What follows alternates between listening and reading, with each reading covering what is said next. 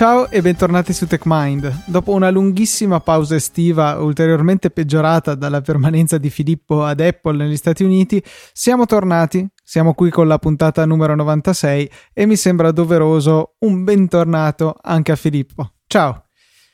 Ciao Luca, grazie per il bentornato. Finalmente ricominciamo a registrare eh, e sono contento di essere tornato appunto e avremo tanti argomenti di cui parlare perché già prima della puntata in realtà penso sia una delle pochissime volte in cui ci troviamo a parlare e, e addirittura diciamo eh no ma ok questo argomento lo teniamo per la prossima puntata e sappiamo già di cosa parlare in futuro, che è abbastanza emozionante. Sì, di solito abbiamo una lista di argomenti possibili da trattare prima o poi, ma invece questa volta qui abbiamo un argomento preciso, a meno che non caschi il mondo chiaramente e ci sia qualche altro argomento che deve prendere la precedenza per la prossima puntata, eh, ma sicuramente avremo del contenuti con cui intrattenervi nelle prossime settimane.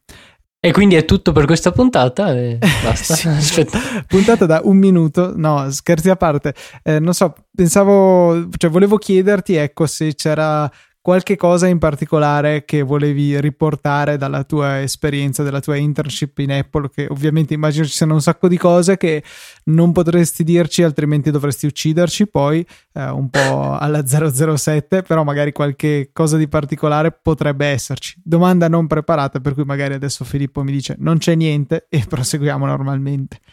Eh, no, in realtà, eh, innanzitutto devo dire che è stata una bellissima esperienza perché eh, ho potuto lavorare su un argomento che mi piace, eh, ho potuto lavorare con persone che ne sanno eh, a, a, pacchi, come si suol dire, anzi a montagne, oserei dire, eh, e ho, imparato sicuramente un sacco di cose, sia a livello tecnico, ehm, quindi cioè, relativo al lavoro che, che, stavo facendo, perché comunque ho potuto collaborare con uh, le altre persone del mio team, avevo sempre una persona che, uh, che mi aiutava se avevo bisogno, eccetera, ma anche a livello, um, come dire, uh, organizzativo, anche se non è proprio la definizione corretta, però con questo intendo ho imparato come è organizzata un po' Apple, quali sono i processi che portano ad esempio al rilascio di, di, una nuova versione di iOS o di OS X? Eh, qual è il processo, ad esempio, per trattare una nuova vulnerabilità? Eh, e comunque una serie di cose che, eh, su cui si può spesso fare speculazione dall'esterno. Eh, che però una volta che vengono viste in prima persona eh, ci fanno capire ah ma ok adesso ha un senso eh, la decisione che è stata presa l'anno scorso, ad esempio, eh, e di cui non riuscivo a spiegarmi il significato. Credo che sia bello anche poter vedere come lavora Apple internamente. Sì, esatto, appunto, e, e vedere uh, come, anche come i diversi team, perché ovviamente ci sono una miriade di team, uh, come collaborano tra di loro, uh, che team ha quali responsabilità eh, e via così. Ovviamente non posso, cioè non, non si può parlare nel dettaglio, però eh, penso sia eh, conoscenza pubblica che ci siano dei team ad Apple che collaborino tra di loro. Eh, quindi non ho detto niente di nuovo. Il fattore Però, segretezza è stato più o meno di quanto ti aspettassi? Cioè ci tengono davvero tanto o su certe cose lasciano un po' più andare? Eh, devo dire che ci tengono davvero tanto. Poi il dipartimento in cui ho lavorato, evidentemente, eh, è, è, la rappresentazione più alta di questa storia.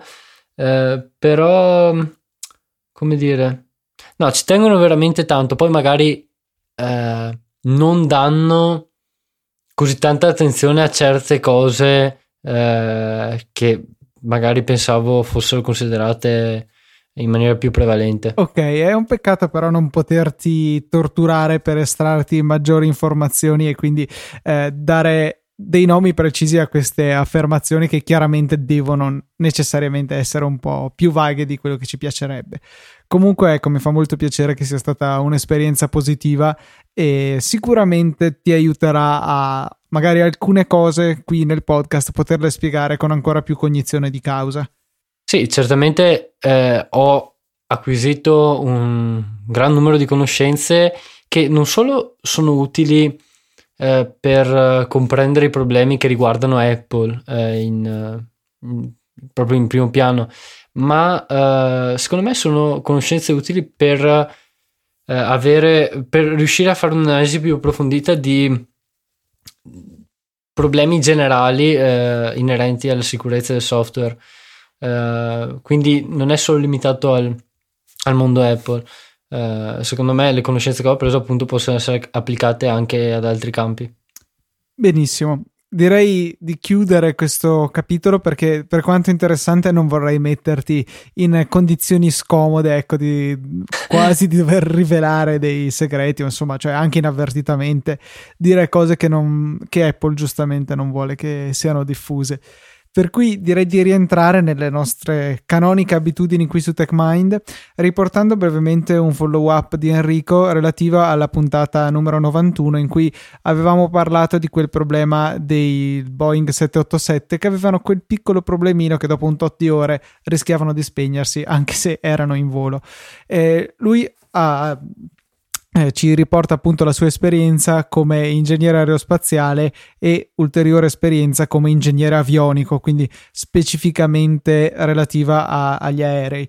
Eh, Peraltro ti diceva che sei stato fortunato perché i, 6, i 787 sono gli ultimi nati in casa Boeing e volano da non più di 5-6 anni, quindi ti è già andata bene eh, essere riuscito a volarci e eh, dice che per quanto riguarda il software di velivoli, qui lo cito dec- letteralmente dalla mail perché sicuramente è la cosa migliore da fare, eh, esistono normative molto stringenti per la scrittura del codice, soprattutto se questo è mission critical o ancora di più se è safety critical, come nel caso in esame. Esistono sicuramente delle normative militari che ehm, riguardano appunto questo argomento ed è necessario passare dei test eh, per ottenere delle certificazioni eh, necessarie insomma anche nel mondo civile. Eh, interessante comunque che, cioè, come in realtà forse potevamo anche aspettarci, è tutto molto regolamentato in questo settore in cui un errore non vuol dire che ti si, riatti- ti si riavvia il telefono, che si blocca un software di registrazione della puntata di TechMind, ma viene giù l'aereo. Sì, appunto, quindi eh, per fortuna ci sono eh, misure adeguate al misure e standard, spero adeguati al, alla criticità uh, del software in esame. Sicuramente sarà così. Magari una di quelle normative che quando ci si ha a che fare si, ci si lamenta un po' del fatto che rallenta lo sviluppo, bla bla bla, però questa volta è veramente nell'interesse delle persone che sia così. Sì, perché appunto eh, il punto principale, cioè l'obiettivo principale è riuscire a mh, mm, cal- calcolare, prevedere il rischio finale eh, dell'ambiente in cui il software viene utilizzato, eh, sempre quando viene realizzato un programma. Quindi è dire, ok, questo software verrà utilizzato eh, sul, non so, sul gioco per i bambini ok, sì, è un problema perché rovina la user experience, però eh, se si riavvia il, il, il, giocattolo non è un grandissimo problema. Se invece ehm, un, un'addizione eh, produce un risultato errato su un software che si occupa di calcolare eh, l'altitudine o le variazioni di altitudine, ad esempio, su un velivolo, eh, beh, eh, potrebbero rischiare la vita a molte persone, quindi bisogna prendere misure adeguate. Invece un altro, anzi l'argomento di cui volevamo parlarvi in questa puntata è un argomento che ha fatto molto discutere in questi due giorni o tre giorni che sono seguiti al rilascio di iOS 9. Sappiamo che una delle novità che sono state introdotte sono i cosiddetti content blockers, delle sorte di estensioni per Safari e per uh, Safari View Controller, ma questo ce lo spiegherà meglio Filippo dopo, ehm, che consentono di prevenire il caricamento di alcune risorse. Sono spesso confusi con uh, i eh, degli ad blocker più, che è una categoria più restrittiva che si occupa semplicemente delle pubblicità ma il content blocker in sé sono eh, una categoria un po' più ampia che può essere utilizzata per anche altri scopi diversi dal banale, se vogliamo, eh, nascondere la pubblicità. Eh, non so se magari Filippo vuoi darci prima un'infarinatura su come questi funzionano, come sono implementati, dove li vediamo in azione e dove no su iOS, prima di passare alla discussione, se vogliamo, un po' più etica, filosofica riguardo al loro utilizzo. Sì, eh, perché in realtà quella è la parte più interessante perché eh, sinceramente dal punto di vista delle funzionalità o di come sono implementati eh, il meccanismo ad alto livello è veramente molto semplice.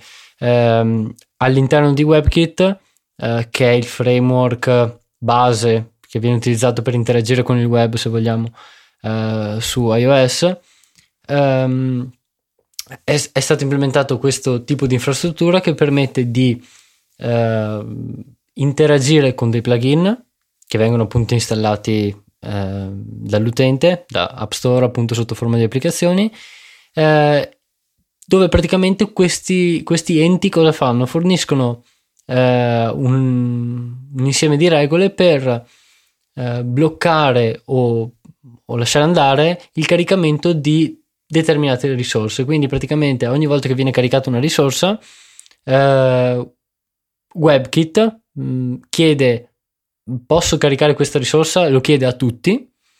Eh, se qualcuno, anche solo uno, dice no, la risorsa non viene caricata.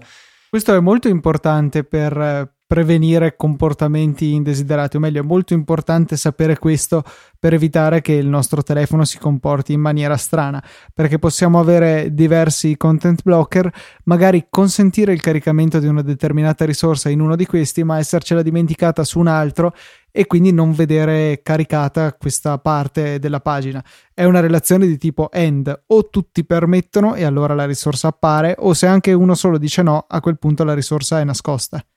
Esattamente, proprio per, per spiegarlo con la logica uh, basilare, è appunto un end.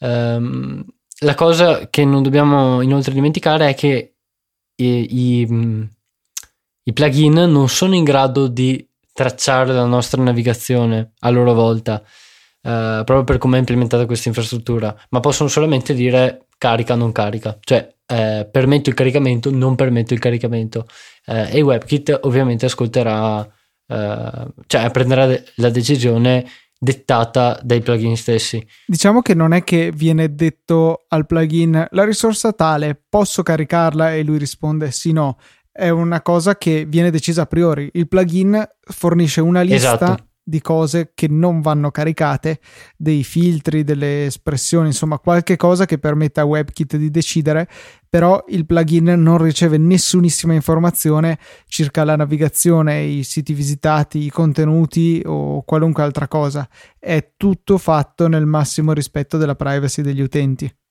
Sì, perché se eh, forse non sono stato abbastanza chiaro, se eh, il meccanismo fosse eh, che quando ogni volta WebKit carica una risorsa invoca il plugin e gli dice tieni questo è il link della risorsa decidi se caricarlo o meno. Eh, vabbè potrebbero esserci delle restrizioni però comunque un plugin potrebbe trovare un modo per eh, exfiltrare tutte queste richieste e, e poi inviarle boh, al proprio server non lo so per eh, sapere tutta la navigazione che ho effettuato.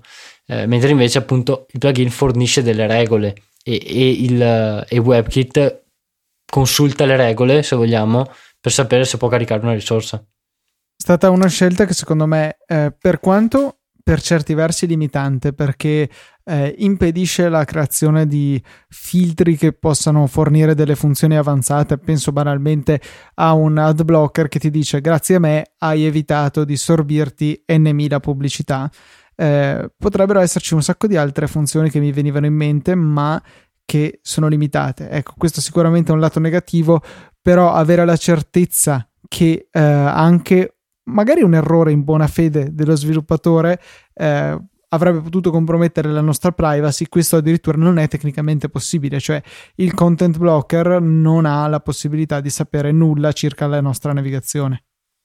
Esatto.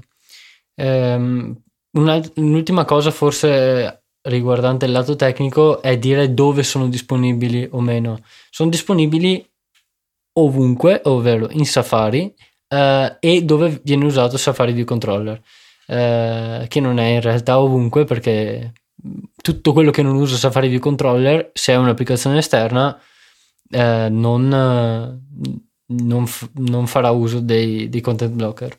Perché bisogna fare ecco, un attimino di distinzione, perché siamo tutti abituati a vedere delle pagine web che si caricano all'interno di alcune applicazioni. Le applicazioni dei social network sono le prime che ci vengono in mente. Clicchiamo su un link in Tweetbot e ci si apre in una schermatina interna a Tweetbot stessa. Lo stesso dicasi su Facebook. Queste sono attualmente delle web view quindi un uh, mini browser incorporato nell'app ma completamente staccato da Safari, non ha accesso ai cookie di questo, non ha accesso al keychain, non ha accesso insomma a nulla, è completamente isolato nell'applicazione.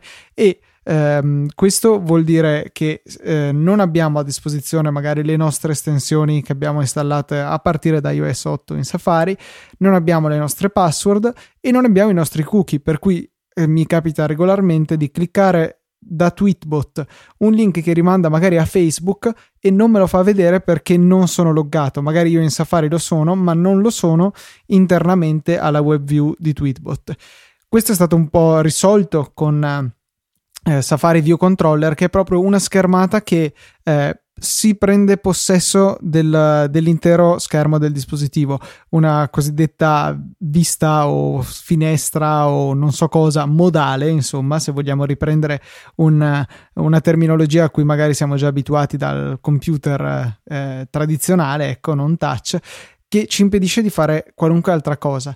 Questa schermata è completamente non controllabile dalla, dall'applicazione, un po' come i content blocker se vogliamo, l'applicazione dice solamente caricami un uh, view controller su questo uh, sito, gli passa l'URL, però da lì l'app non sa più niente, mentre invece quando si trattava di uh, una web view tradizionale l'app aveva una coscienza di che cosa veniva mostrato, se l'utente cliccava dei link, se andava avanti, andava indietro nella navigazione, invece così è totalmente gestito dal sistema, l'app non ne sa niente.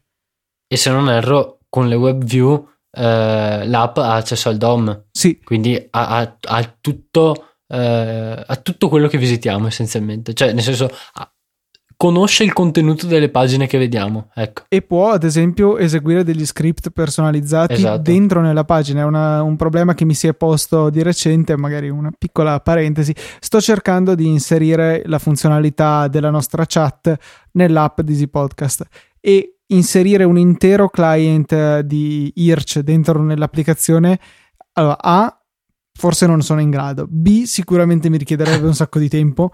E C, non so se ne vale veramente la pena.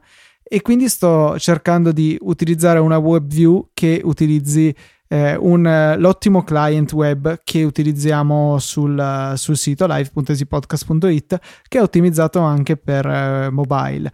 Per cui ho aggiunto una ulteriore schermata in cui questa è disponibile, però c'era un disastro di colori, nel senso che non andava per niente d'accordo la, lo schema di colori dell'applicazione con quello del sito. Allora che cosa ho fatto? Ho iniettato del JavaScript nella pagina che viene caricata in modo che questo JavaScript vada a cambiare alcuni colori nella grafica della, eh, della pagina web che gestisce la chat. In questo modo, ad esempio, non avrà sfondo bianco, ma avrà uno sfondo molto scuro come quello che eh, mi appare nel, nell'applicazione normalmente. Allo stesso tempo, però, mi sono reso conto che il testo era molto scuro, anzi, per una buffa coincidenza, esattamente lo, il colore di sfondo che avevo messo io, nella, eh, per cui non si vedeva niente. Allora ho fatto in modo che anche il colore del testo diventasse bianco, in modo da poter funzionare. Quindi un esempio lampante di come un'applicazione di terze parti utilizzando una web view sia in grado di eh, manipolare totalmente il contenuto che l'utente vede e quindi se vogliamo potrebbe anche ledere la sua privacy. Esatto. Eh, ovviamente ci possono essere casi in cui è utile farlo, come in questo caso, tanti altri casi sono solamente un rischio per l'utente, sinceramente. Decisamente. Per cui, insomma, un approccio, tutto questo per dire, un approccio quello di Apple che ha cercato di eh, rendere il più possibile sicuro l'utilizzo di queste, di queste nuove estensioni. Chiaramente, come ci aspettavamo, il 100% o quasi, insomma, del, dei content blocker che sono apparsi sull'App Store e che subito si sono catapultati al top delle, eh, delle classifiche di vendita sono dei blocca pubblicità. Sì, eh, perché in realtà è quello che le persone vogliono, sinceramente. È, Giusto? È vero, perché eh, è stato mostrato anche in alcuni test fatti dagli stessi sviluppatori di content blocker quanta banda è possibile risparmiare evitando il caricamento delle pubblicità e è una cosa, ma e forse sono anche peggio i tracker, quei cosiddetti tracker per l'appunto, quei tipi di script che vengono caricati insieme alle pagine web che apparentemente non fanno nulla, cioè esteticamente sulla pagina non forniscono nessuna funzionalità, però cercano di tracciare il nostro comportamento attraverso più siti alla fine di vendere alla fine poi i nostri dati. E con dati non intendo il numero della carta di credito però insomma il nostro profilo non so l'età approssimata eh, dove abitiamo eccetera ai vari inserzionisti per fornire pubblicità più rilevanti e quindi che sicuramente possono essere fatte pagare di più. Esatto, che è il motivo un po' eh, per cui mi sento di dire, e qua prenderò un sacco di critiche, che come ho detto prima nella puntata, il web fa schifo, giusto? Sì, cioè è, si è riempito sempre più di queste porcherie che cercano di Ehm, di accaparrarsi la nostra attenzione e rubarsela quando e rubarsi dei dati che non abbiamo autorizzato uh, vengano diffusi nel caso dei tracker. La cosa brutta poi è che noi come utenti non abbiamo la possibilità di dire no, non voglio. C'era stato il tentativo con l'Eder. Il Do Not Track. Esatto, quello lì, Do Not Track o DNT, che eh, era su base volontaria da parte dei gestori delle reti di pubblicità decidere se onorarlo o meno. E direi che unanimemente la scelta è stata di fregarsene alla grandissima. E... Non penso che ci sia nessuno che, implement- che, che ne tiene conto. No. Cioè, o, o pochi forse. Sì, fo- magari chi ci tiene particolarmente a essere una agenzia pubblicitaria etica, e sto facendo le virgolette per aria adesso, ehm, per cui noi come utenti non, non, non, abbiamo armi perché visitiamo il sito cliccando un link perché la pagina magari ha un contenuto interessante, che ne so, un articolo su un sito famoso che vediamo linkato da qualche parte e che ci, eh, che ci può piacere, insomma. Ci ritroviamo però una pagina magari infestata di pubblicità e di tracker che eh, prima che noi possiamo saperlo hanno già fatto il loro lavoro e hanno collezionato tutti i nostri dati e li hanno spediti a chi di dovere.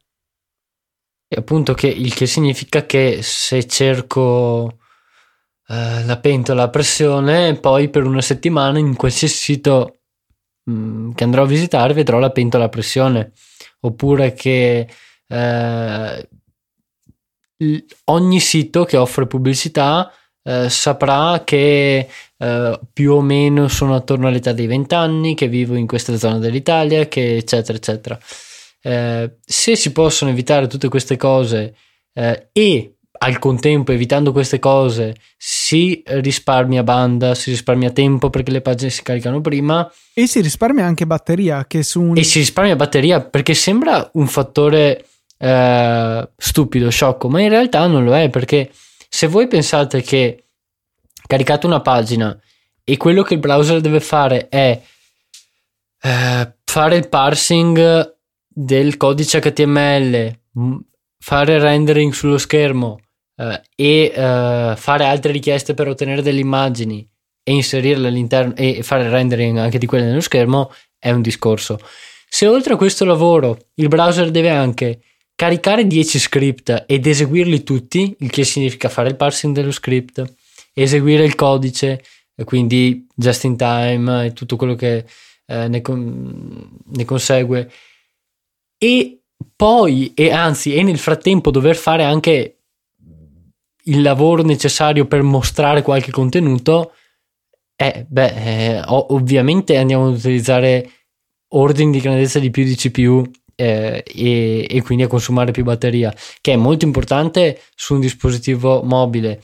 Eh, ovviamente tutto questo è, è, negligibile per quanto riguarda un desktop perché non, non, mi interessa se, cioè oddio, sì, mi interessa però non è così eh, determinante se utilizza un pelletto di più energia o meno mentre visito una pagina web perché tanto probabilmente ne usa già eh, a bizzeffe confronto al mio iPhone.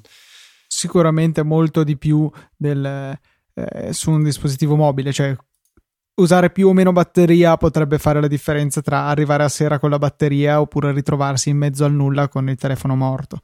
Eh, per quanto dai la modalità risparmio energetico di iOS 9 a- aiuta, quello vabbè è un altro discorso.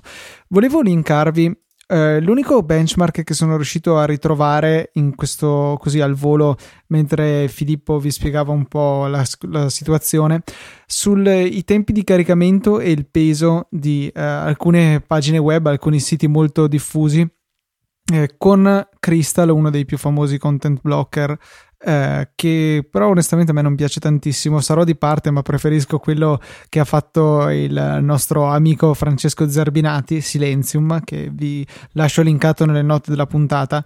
E è veramente ben fatto, mi piace. Ecco, eh, comunque ci dà un'idea di quanto può calare il peso del, e, e, quanto più in fretta si può caricare una pagina eh, se abbiamo un content blocker attivo. Vorrei fare tipo l'esempio di um, iMore, un sito che ot- offre ottimi contenuti, però è tristemente famoso per avere della pubblicità un po' invasiva. Eh, il caricamento di una pagina passa tra parentesi, con una fibra a 154 megabit e un iPhone 6 Plus, quindi decisamente un, uh, un telefono potente, una connessione ottima, quindi condizioni ideali, passiamo da 11.55 secondi per il caricamento a 1.99, quindi si è ridotta di 5 volte. E eh, anche se andiamo a vedere i dati trasferiti, lo stesso iMore passa da quasi 7 a poco più di 2 e ripeto sul wifi chi se ne frega ma se siamo con la nostra connessione mobile eh, questi enormi sprechi di dati si sommano rapidamente cioè una sola pagina web che guardiamo ci fa fuori più di 10 megabyte o, o comunque molti molti dati che ci porta alla domanda perché siamo arrivati a questo punto? E qui io sinceramente non ho una risposta. Secondo me ha tanto a che vedere con il fatto che non si riescono a fare pagare questi contenuti su internet, ma cioè, in realtà è anche comprensibile, nel senso che non si può pensare che ogni volta che visitiamo un link siamo così colpiti da un sito che decidiamo di iscriversi al suo paywall, e, cioè insomma iscriverci al sito per poterne vedere i contenuti. Vediamo già quanto girano i cosiddetti quando capita di cliccare su un link che rimanda al Wall Street Journal o al New York Times che eh, hanno appunto un sistema di questo genere per cui non è possibile procedere se non pagando oppure cercando su Google il titolo dell'articolo trovandolo da Google, cliccando da Google e quando il sito vede che la visita viene da Google ce lo fa vedere lo stesso, però è decisamente scomodo. Per cui ecco, eh, non è realistico che eh, finiate su qualche sito e vi iscriviate subito paghiate subito per leggere l'articolo. Questo ha portato a chiaramente dei siti supportati dalla pubblicità. Ma poi è subentrata anche una cosa abbastanza psicologica che mi pare la chiamino banner blindness, cioè la cecità alle pubblicità. Eh, siamo ormai talmente addestrati a procedere nella lettura, a individuare il contenuto all'interno della pagina, non curandoci delle pubblicità circostanti, che le pubblicità stesse sono diventate un investimento quasi stupido, nel senso che ehm, la gente non le vede praticamente o le ignora, per cui non ha più di tanto senso pagare per posizionare il proprio sito in queste pubblicità. Allora quindi c'è stata una crescita, un'impennata nei tentativi di tracciare l'utente per fornire delle pubblicità che potessero interessarlo maggiormente. Quando anche questo non è bastato, sono cominciate le pubblicità fastidiose, quelle che magari riproducevano suoni in background o cose di questo genere. Quando anche... O un pop-up a piena pagina, ad esempio. Esatto, questo è il non plus ultra de, del fastidio che si può avere e ci è capitato sicuramente a tutti di visitare qualche sito, in particolare sull'iPhone che chiaramente non ha uno schermo così grande e ritrovarsi tutto completamente op- occupato da una pubblicità gigante che ha una piccolissima X per chiuderla e che 99 volte su 100 se cliccata ci apre un ulteriore pop-up con la pubblicità che abbiamo appena cliccato per ignorare o per chiudere. Eh, tutto per cercare di guadagnare qualcosa. Alcuni siti sono rimasti un po' immuni da questo, quelli che sono così di nicchia da potersi permettere, ad esempio, come mi viene in mente da Ring Fireball, di avere un post sponsorizzato alla settimana o due o quelli che sono e non avere le pagine coperte di schifo. Eh, quindi una forte selezione, però è una cosa che può funzionare magari con eh, un sito gestito da un individuo come può essere John Gruber su Daring Fireball, non può funzionare sul Corriere.it per dire. Non può funzionare sul Corriere.it, però secondo me un giornale è un cattivo esempio. Ok, allora su iMore, che comunque è un sito che ha okay. molte persone che ci scrivono e che devono essere pagate.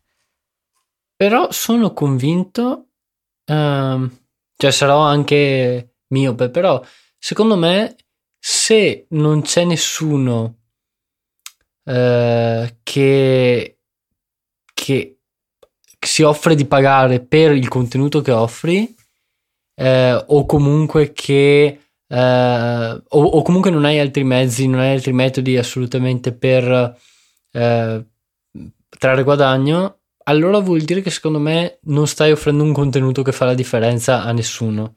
Perché significa che da un giorno all'altro se sparisci nessuno probabilmente si ammazzerà per cercarti di nuovo. No? Sì, però, cioè, nel senso, allora vuol dire che una volta che tutte le nicchie sono state coperte, diventa pressoché impossibile per qualcuno di nuovo di farsi trovare, perché tanto c'è già qualcun altro che fa la stessa cosa. E la possibilità che queste, eh, questi nuovi arrivati siano così devastantemente superiori ai precedenti player nel campo è abbastanza piccola. Questo è vero, questo è comunque una cosa da considerare. Eh, però comunque secondo me bisognerebbe puntare tantissimo sulla qualità e poco sulla quantità becera di articoli che vengono sfornati ogni giorno, soprattutto se, se la fonte degli articoli è sempre qualcun altro e non c'è mai niente di, uh, di scoperto o uh, trovato dal sito in, in sé. Sì, un mero riportare quello che... Esatto, se tutti gli articoli sono solamente un riportare articoli fatti da altri, eh, sì, eh, è utile però. Cioè, posso capire la volontà di essere una specie di hub, un portale a cui la gente si rivolge per eh, ricevere informazioni circa un determinato argomento. Per esempio Apple, che ci è molto chiaro. Eh, l'iMore della situazione chiaramente eh, avrà degli articoli originali, ma n- dovrà anche riportare delle notizie o dei rumor o cose di questo genere che non può produrre in casa. Per cui, cioè, mi rendo conto che è una situazione veramente difficile per uh, gli, sviluppa- cioè gli, sviluppatori, per i pubblicatori, per gli editor, non mi viene un termine. Sì, per chi è nel mondo dei media. Eh, hai detto è difficile per gli sviluppatori, sbagliando, cioè intendendo eh, i publisher, eh, però volevamo parlare anche di qualche sviluppatore, giusto? In particolare uno che ha realizzato un content blocker eh, e dopo quanto? Due giorni? Sì, una cosa del eh, genere. Ha detto no, eh, non, non me la sento di continuare a portare avanti questo progetto, quindi via. Ci sono delle chiare implicazioni etiche nella realizzazione di un content blocker e la persona di cui stiamo parlando è Marco Arment che aveva rilasciato Peace, un suo appunto content blocker che di particolare rispetto alla concorrenza era di basarsi sul database di Ghostery, che è appunto un, un'estensione per browser che mm, permette di bloccare alcuni tracker, pubblicità, cioè, cioè, ha tante funzioni e può essere usata in maniera piuttosto eh, granulare. Io personalmente la utilizzo sui, sul mio computer principalmente per bloccare il, eh, come si dice, i, i, tracker che mi urtano assai. E, ehm, e niente, Marco Arment, dopo questi due giorni in cui l'app è chiaramente finita eh, in cima alle classifiche di vendita, ha deciso che non faceva per lui e l'ha rimossa dall'App Store. Eh, lui stesso poi incoraggia chi l'ha comprata a non farsi problemi e se vuole chiedere il rimborso ad Apple che è possibile anche se un po' macchinoso. Io l'ho cioè mentre registravamo è arrivato il mio per esempio. Ehm, non lo so cioè mi, mi pare possibile che uno non ci pensi prima di realizzare il content blocker che magari potrebbe dargli fastidio eticamente. Infatti cioè ok che è abbastanza semplice realizzare uno di questi content blocker però vedendo un po' di, di immagini riguardanti questa applicazione PIS, eh, di sicuro c'è andato un po' di cura dentro l'applicazione. Mm, sì, non, design, era, per... non era buttata lì. Esatto. E quindi mentre realizzi questa applicazione, vuoi farmi credere davvero che non hai pensato ai risvolti etici eh, della pubblicazione di un'applicazione, soprattutto da parte tua eh, Marco Arment che sei un, uno sviluppatore e una persona abbastanza influente nel mondo Apple. Eh, vuoi dirmi veramente che non ci hai pensato? Eh, boh, non si sa. Sì, anche perché è una cosa che ha sviluppato durante l'estate, ne parlava nell'ultima puntata di ATP, che però è stata registrata prima che cambiasse idea. E che appunto diceva che durante l'estate aveva provato vari database e Ghostery era stato quello che gli era piaciuto di più. Eh, per database in realtà volevo dire la lista de- delle cose da bloccare. Eh, per cui insomma, cioè, minimo un mese, probabilmente un paio di mesi, forse anche tre, di attività per realizzare questa app senza rendersi conto delle implicazioni. Eh, eh, non lo so, mi pare veramente grottesca la situazione. Infatti, sono molto curioso eh, di sentire la puntata della settimana prossima di ATP in cui immagino parlerà della sua decisione. O eviterà di, di menzionare del tutto. No, non, non credo proprio. Cioè, John Siracusa oh, non credo no. che gli permetterà di farla franca. Vabbè, sì, appunto. In realtà sarà uno dei pochi podcast probabilmente che ascolterò anch'io per sentire le spiegazioni uh, a questo fatto, perché veramente non, non, cioè, oddio, si può speculare che, sia, che ci siano altre cose dietro, però eh, boh, eh, aspetteremo la sua spiegazione, non so che dire.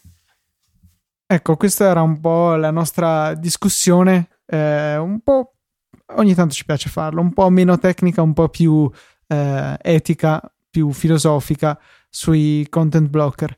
Fateci sapere la vostra opinione perché sicuramente ci interessa, sicuramente poi la riprenderemo anche io e Fede su Easy Apple.